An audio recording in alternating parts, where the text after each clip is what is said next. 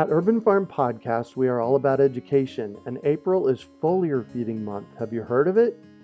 It is a super simple application of spraying liquid organic fertilizer on your trees and garden plants. The leaves, branches, and trunks are incredible at absorbing nutrients. And if your soil isn't great or your pH is off, foliar feeding is a quick and long lasting fix to get your plants the nutrients they need. Want to learn more? Join us for our free online webinar on how to apply this amazing process to your gardens and fruit trees. Visit urbanfarm.org to sign up. That's urbanfarm.org. Do you want to save money at the grocery store? Eat more organic, whole foods? Cultivate food security and feel more connected to the earth? If so, then growing your own food is a no brainer.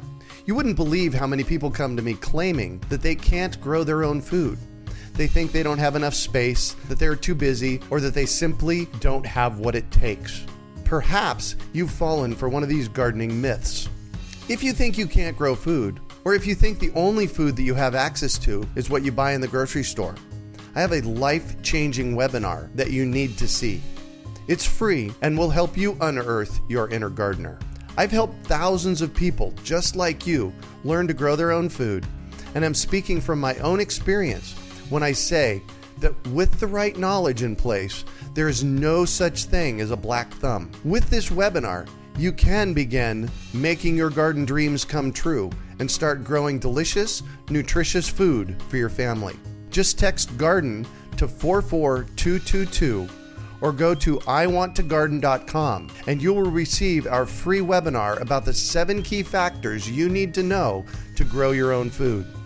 Remember, that's garden to 44222 or iwanttogarden.com. You're listening to the Urban Farm Podcast, your partner in the Grow Your Own Food revolution. Whether you've just been introduced to urban farming or you're a lifelong advocate, we're sure you'll leave feeling more informed, equipped, and empowered to dig deeper into the soil of your local food economy. With you every step of the way, here's your host, Greg Peterson. Today on the Urban Farm Podcast, we have Molly Cole of Our Little Acre Farm to talk about her experience with starting her farm in Spokane, Washington. Molly comes from a long line of farmers in Washington state. She grew up on a farm with chickens, cows, pigs, and the occasional turkey. Molly now has two boys and her own acre in Spokane where she raises chickens, honeybees, and of course, fruits and veggies. She's just getting started and hopes to transform her property into a working, thriving educational farm where she can teach her family and others how to grow their own food. Welcome to the show today, Molly. Hi, how are you? Fantastic. Thanks for being here. Thank you. So, I shared a bit about you. Can you fill in the blanks for us and share more about the path you took to get where you're at today? Uh, sure. As you said, I grew up on a farm. Um, my parents are farmers. Um, my father grew up in a farm family, and we actually started in the city and then saved enough, and he moved the whole family out to the farm. I have uh, four sisters and a brother, so quite a bit of children. Uh-huh.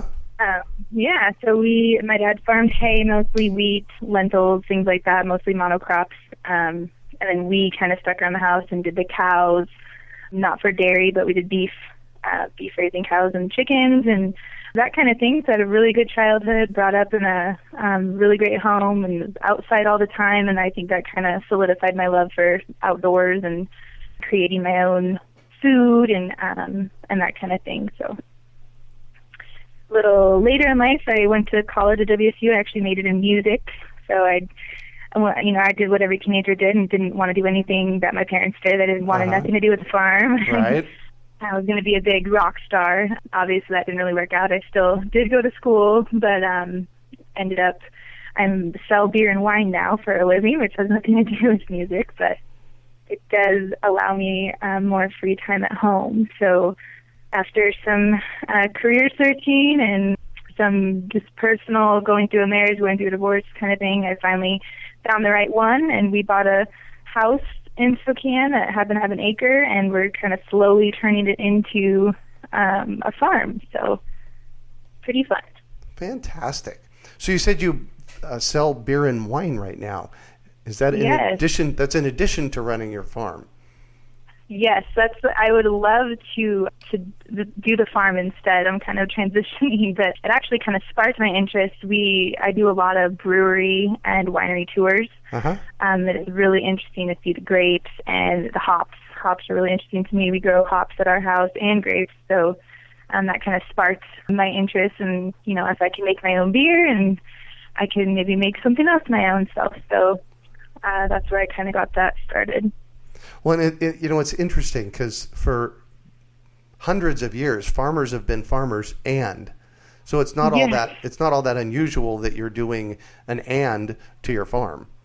Right. Yeah, I think we all wish we could do just the farming, but I mean, especially since I'm just starting, it's just not, uh, you know, it's not good for me to do just one at the moment. Not possible. So. Yeah, my sweetie and I were talking this morning about um, our next move, and we're, you know, we're looking at where to go next. And she was talking about, you know, this big farm and doing all this stuff. And I kind of looked at her because I'm 55 years old, and I kind of looked at her and I said, uh, when we get there, I was hoping just to garden. you know, just yeah, that's great. yeah, just grow our own food. So, Mm-hmm. tell me about your farm. Yeah, like I said, we just kind of started um, the gardening side. But when we bought the house, it had an old beehive there. There were no bees in it, but it was just an old beehive. It was all broken, Uh-huh. and I tried to sell it because I was like, I don't want anything to do with this, and nobody would buy it. So um, my then fiance, he's he's a city boy, and so he's like, well, I don't know what to do with it, and I kind of decided, I'm like, well. I saw an ad for a beekeeper's course in Washington State. You have to complete a course and get a certificate certification to have bees. Oh, interesting. So I, yeah, so I did the course, and it actually like completely sparked my interest. It was something I really wanted to do, so I went ahead and luckily I have really good support with my fiance, and he helped me completely rebuild all the hives, build me like three or four more hives. And tables to put them on and stuff. And then I did the class, met some great people, showed me how to get the bees and all that. So now I have um, five hives right now, and I'm probably gonna have six or seven this weekend because I have to split a couple. But that's just been one of the coolest things I've done. I my two the two kids, one's ten and one's six, and it's the coolest thing. They've got their little bee suits, and they can get right in there and see the eggs and the larvae. And, Nice. yeah, so that's been cool. And I've gone to a couple classrooms and done talks on the bees. So this has been something I really, really like to do. So that's kind of where the farming started and it grew from there. So, what else? You, you have an acre, hmm and what else are Yep. you growing? Um, well, we have the chickens. I have uh, 11 hens right now. Just started laying. We have three, three that are laying. So everybody loves to go out and see if there's any eggs Oh, yeah, exactly. so we do that, and then I do have quite a big garden back there. Um, we live in an area that's very, very rocky, like to the point where you can't get a shovel in the ground. Oh my gosh. So yeah, after listening to lots of your um, podcasts and stuff, we've done. I did call the tree people, and they uh, dropped a bunch of wood chips. Oh, so we did that. yay! Good for you. Yeah, we did that, and then he um he built me some raised beds back there too because we can't really turn the soil very Yeah. well. So we did we have compost set up back there, and um I'm slowly taking over the yard, trying to convince. he's a city guy and he loves his big yard, so I'm trying to slowly kind of get rid of the grass. so we do have some fruit trees, pear, peaches, apricots, cherries. I try to get my hands on a fruit tree whenever I can. So, Uh-huh. yeah, we do the grapes and the hops too, as well, and lots of raspberries and um, just the basic lettuces, squash, corn, pumpkins, that kind of thing. So, Nice. So, what is your intent for your farm? In the in the bio, it mentioned education. So, tell me about that. yeah, I was actually a preschool teacher when I went to college. Believe it or not, it was just a random job I had, and it was really cool. Um, I really love being able to inspire other people to do something great, and I really have a strong with the bees. Um, it's a huge education thing because we have a problem now. About 40% of the beehives nationwide didn't make it through the winter. We have, Oh, I'm sure gosh. you've heard of, Yeah. yeah, the mites and the colony collapse disorder that's going on. They don't know why. Um, a lot of it they think is from pesticides. So, you know, really educating people. And when you when you spray that Roundup, if you have to spray the Roundup, you know, do it at night before the bees will go out, and you know, Mm-hmm. use vinegar, use other things because those bees are bringing it back and they aren't surviving. So, big group education on that is huge. And then I've found just with neighbors and local people, um, our cherry tree just goes crazy now that we have bees. And oh yeah. you know, our farm just is our fruit and vegetables will grow better than our neighbors, you know, 20 miles away because we have the bees and they just do such great, great things for the community. So eventually I would love to do a book maybe, um, just invite people to the farm to, to learn to garden, grow their own food. And the beekeeping also is a huge, a huge deal for me too. So Nice. yeah. So one of the things I hear in your speaking is that it's great to have a partner that supports you. It's a huge, huge thing. Yes. So tell me about that. you know, like half the population of America. Um, I have been divorced before, Uh-huh. um, so I learned that lesson, and I very much appreci- can see the appreciation now in having that. I just turned 30 years old, and I'm at a point where it's, you know, I want to make sure I'm in the right uh, career and the right family setup, and um, I have someone who just, you know, he fights me on things like, you know, stop taking my yard. I like my grass. Uh-huh. At the same time, you know, when I come in the house with fresh eggs, or I tell him, you know, the honey, the honey's ready to spin. Let's go, let's go get some honey. Uh, the spinner working. Let's spin some honey out. And he really enjoys it, and he's very supportive. Um, built me my chicken coop just like I wanted it, and everything, and doesn't get upset when I bring home an, an extra hen. So um, it's really great to have that person on your side, even if they don't really know what they're doing yet. But he's Yeah. uh, that's one of my greatest thankfulness in my life is having that. So. Yeah. So what goals do you have for your new business, Our Little Acre Farm? Um, well, first, I just want to um, start hitting some local farmers markets, um, kind of get my name out there and see where it goes. Uh, I really, like I mentioned before, I really want to make this a career, um, at least something that will keep us afloat. So it's something I'm really passionate about and I really want to do more of than I have time for at the moment. So I just really want to get my name out there, start doing the farmers markets.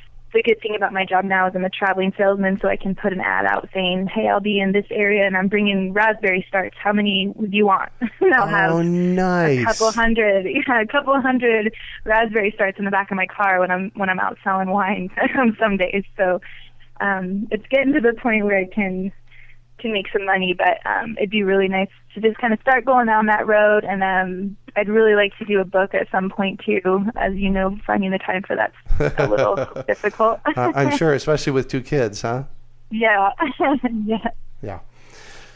So you said something a moment ago that it was like, whoa, hold on here, time out. I want to talk about that. And that's Okay. you have raspberry starts in your trunk. yes, we up here in this area, raspberries are uh, just plentiful. Um, Uh-huh. And we have one box of them, and it gives us gallons and gallons of raspberry all summer. They're ever bearing, they keep blooming. And the bees just love them, so Oh, they that. pollinate them even more. Yes. Anyway, they send out shooters, they multiply double, triple. Um, in spring, and they are just they pop up all over this huge garden, just everywhere. So I dig them all up and I I put them in paper bags and I throw them in my trunk and I put an ad up on uh, Facebook or Craigslist and I Uh-huh. say I'm coming your way and and lots of people will meet me there and and buy them. So how yeah, cool is that? so you don't really have to do anything. You just bare root them out of the ground and deliver them that Yep. way. yep. And I you know I only dig them that day, so it's not like they're hanging out for days, but they do pretty well as long as they plant them right away. Yeah. So yep. Fantastic. So what is the most rewarding thing about farming for you? For me, it's just uh, my family, uh, being able to do it with my family. It's something, you know, everybody has, most people have a job where they leave the family, go to work, come home. Uh-huh. And uh, being a mom of young kids, especially, it's really nice to come home and, you know, it's not, we're not going to sit and watch TV all night. We're going to go see what's in the garden. You know, let's Yeah. go see what the bees need today. What do, let's go feed the chickens and check for eggs. So it's nice to see that excitement and be able to do things together. Cool. So besides the bees, what other kind of livestock do you have in your yard? Um, just the chickens and the bees at the moment. Um, we've the, I've heard a couple podcasts of yours on the goats. So Oh, yes. that might be the next. I've kind of been prodding a little bit. We'll see what happens on that. So and the boys, our neighbors have horses that are um, Oh. adjacent to our property, so we pretty much um, can see those whenever. And um, we had turkeys when I was younger, and I don't really want to deal with turkeys again. Oh yeah, So- turkeys are turkeys are challenging. Plus, then you have Yes. to uh, butcher them, and Exactly. And Yeah. the pigs, we had pigs and beef cattle growing up too. And I just don't think I'm quite ready for the larger animal butchering yet. So yeah. definitely in the future, but not at the moment. Well, I'll tell you, it's a it's a process. I've I've raised meat birds, meat chickens here at the urban farm, and Mm-hmm. you know it's a process to get prepared for butchering something. Do you remember that from when you were a kid? Oh yeah, yeah. We've had, like I mentioned, we have lots of kids in our family. and That was, you know, we had to help with that, and we knew that those animals weren't going to be there in the fall. You know, so it was. uh I'm an animal lover. I named every animal, and I had a hard time with it when I was young, and I'm sure I'll probably have to get over it when I'm an adult. Yeah. well, if you have to go there, you know, I yeah. I raised 25 over about four years. I've raised 20, nu- 25 uh, meat hens here at Oh, the urban yeah. farm and butchered them myself, all the way from uh, chick to plate. And Wow. I much appreciate now organic, uh, you know, free range chicken and paying for Yes. it. I, you know, I'll pay twenty five dollars for a bird because I know what it takes to do it. Exactly. Yeah. Yeah. That's So, great. so can you talk about a time you failed, how you overcame that failure, and what you learned from it? Sure. I haven't had too many failures farming yet. Cross my fingers. I'm sure it's coming. This one I can talk about that's just happening right now. I do uh, swarm catching for people. I catch swarms of bees that Oh, wow. go rogue or that land in your yard or try to make a home in your barn or whatnot. So I got this swarm. It was rel- relatively easy. I just trapped them. You can trap them in different ways with different scents in an, in an empty box and put it out in the field. Uh huh. And uh, so I got that and brought it home. And I usually don't wear a mask or gloves on my bees because they're very nice and they don't bug me. And I'm heavily allergic. And my fiance, as I mentioned before, was watching me. He videotaped it because I like to keep track. And he, you know, told me, "You better put your stuff on." And I was like, "Oh no, no problem, no fine." And of course, as soon as I opened the lid, I got a sting to the face and one to the back of the head. It got stuck in my, the bee was stuck in my hair, and I was running around the yard trying to get it out, and he had to hold me down and pull the stingers out. And so, Out. you know, it's just kind of remembering the safety to it. I'm sure I'll have lots of failures on the farm. I just, um, I'm a first year right now, and I'm, I'm really trying to figure out what grows where. Yeah. Already had a couple watermelon seedlings die on me, so I, I know I can't put them where I had them. But, uh, things like that. So, Yeah. Yeah. So Yeah. so what's your takeaway from the bee thing? well, I definitely wear a mask and gloves every time now, no matter what's going on. Bees are testy. If it's cloudy, they will come at you. If they don't like your smell, they'll come at you. I mean, it's just. It's not worth the risk anymore for me. I paid for it for about a week of pain in my face. So, I'll bet. I'll bet. Yeah. So what do you consider your biggest success?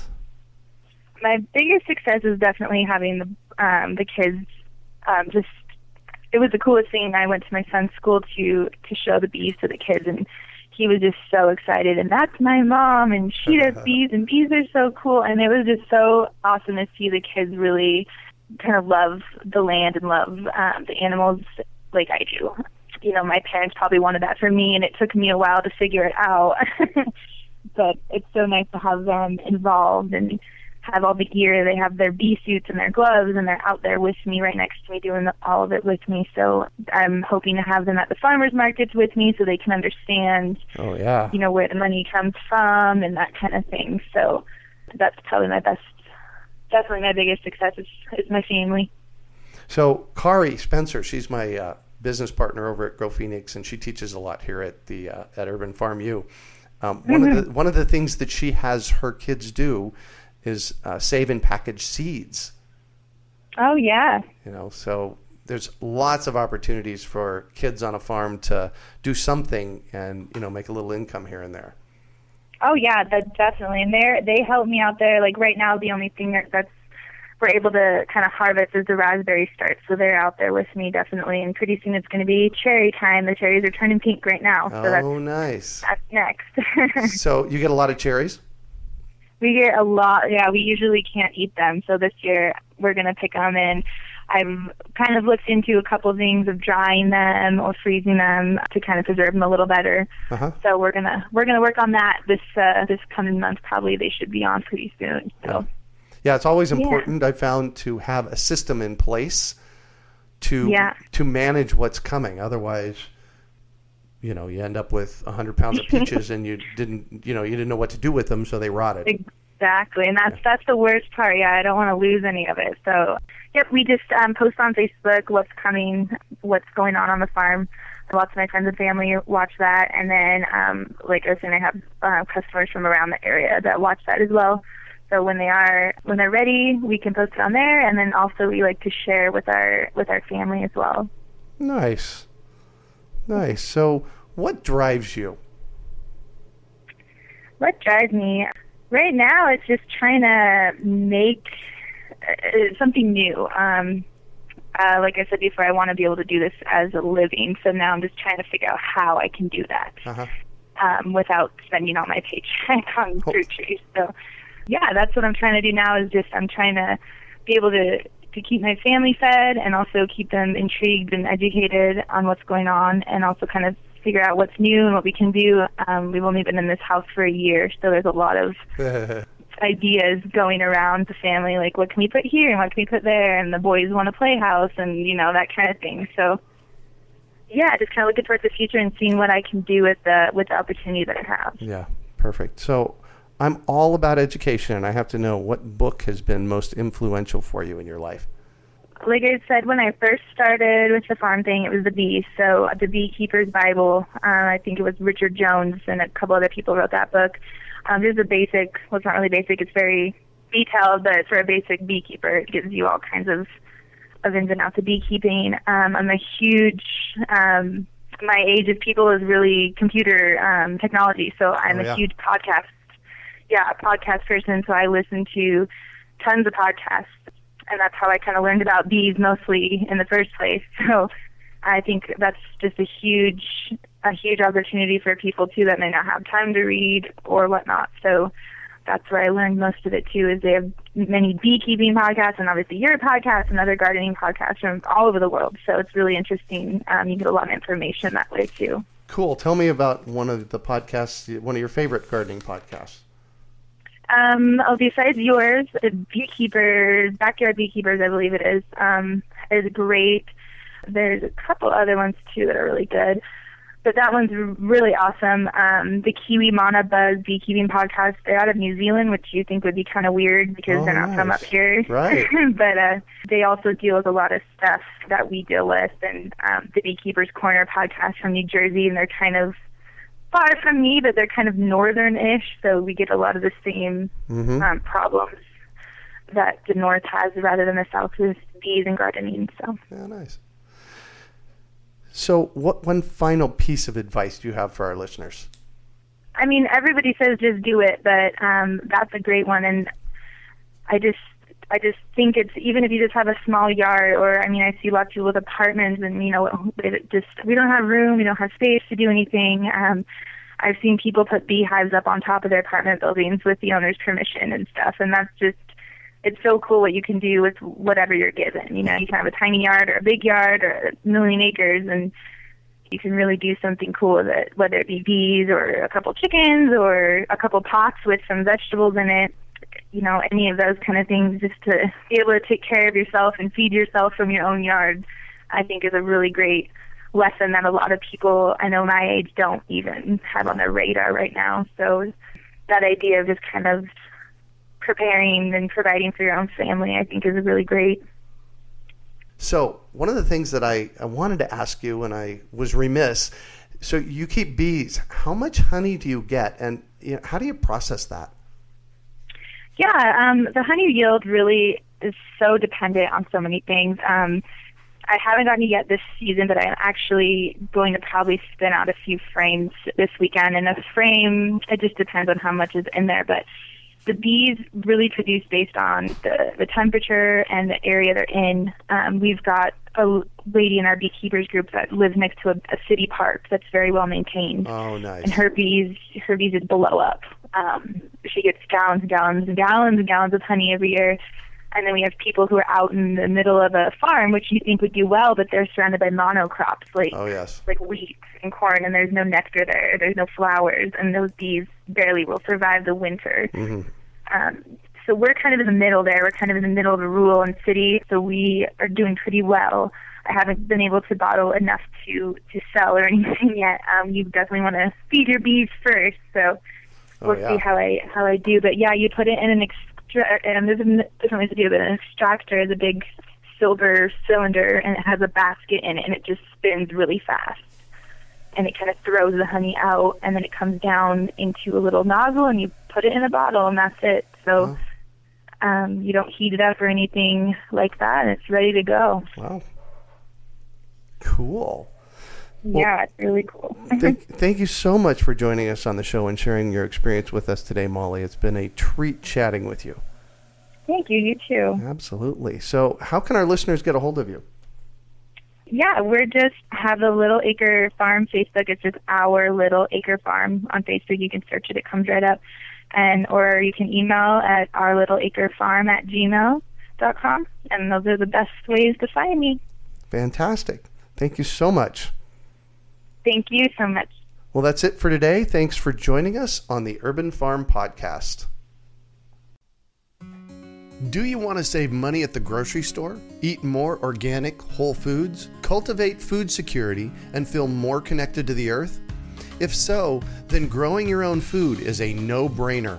You wouldn't believe how many people come to me claiming that they can't grow their own food. They think they don't have enough space, that they're too busy, or that they simply don't have what it takes. Perhaps you've fallen for one of these gardening myths. If you think you can't grow food, or if you think the only food that you have access to is what you buy in the grocery store, I have a life changing webinar that you need to see. It's free and will help you unearth your inner gardener.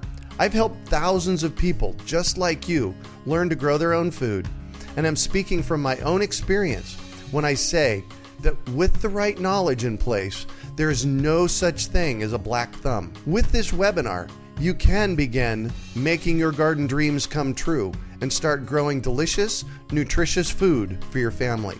Just text garden to 44222 or go to iwanttogarden.com and you will receive our free webinar about the seven key factors you need to know to grow your own food. Remember, that's garden to 44222 or iwanttogarden.com. We hope you enjoyed today's episode of the Urban Farm Podcast. Remember to listen three days a week for tips, advice, and resources to help you on your journey with urban farming. You can find us on the web at urbanfarm.org or send us an email to podcast at urbanfarm.org. In the words of Vincent van Gogh, great things are done by a series of small things brought together. Be encouraged that with each lesson learned and skill developed, you are one step closer in the direction of your dreams. One of the first things that many of us learn when we start to garden is how to water and fertilize the soil. But there is an exception to this rule, and it's called foliar feeding. You should foliar feed or water the leaves of your plant with liquid fertilizer when you want certain nutrients to be absorbed better. Not only are the leaves great at uptaking liquid fertilizer, if your soil isn't very good or your pH is off, foliar feeding can help your veggies and fruit trees quickly get the nutrients they need to thrive. If you're ready to start foliar feeding for maximum growth, yields, and quality, head on over to urbanfarm.org forward slash feed the leaves to see our selection of foliar feeding products. That's urbanfarm.org forward slash feed the leaves.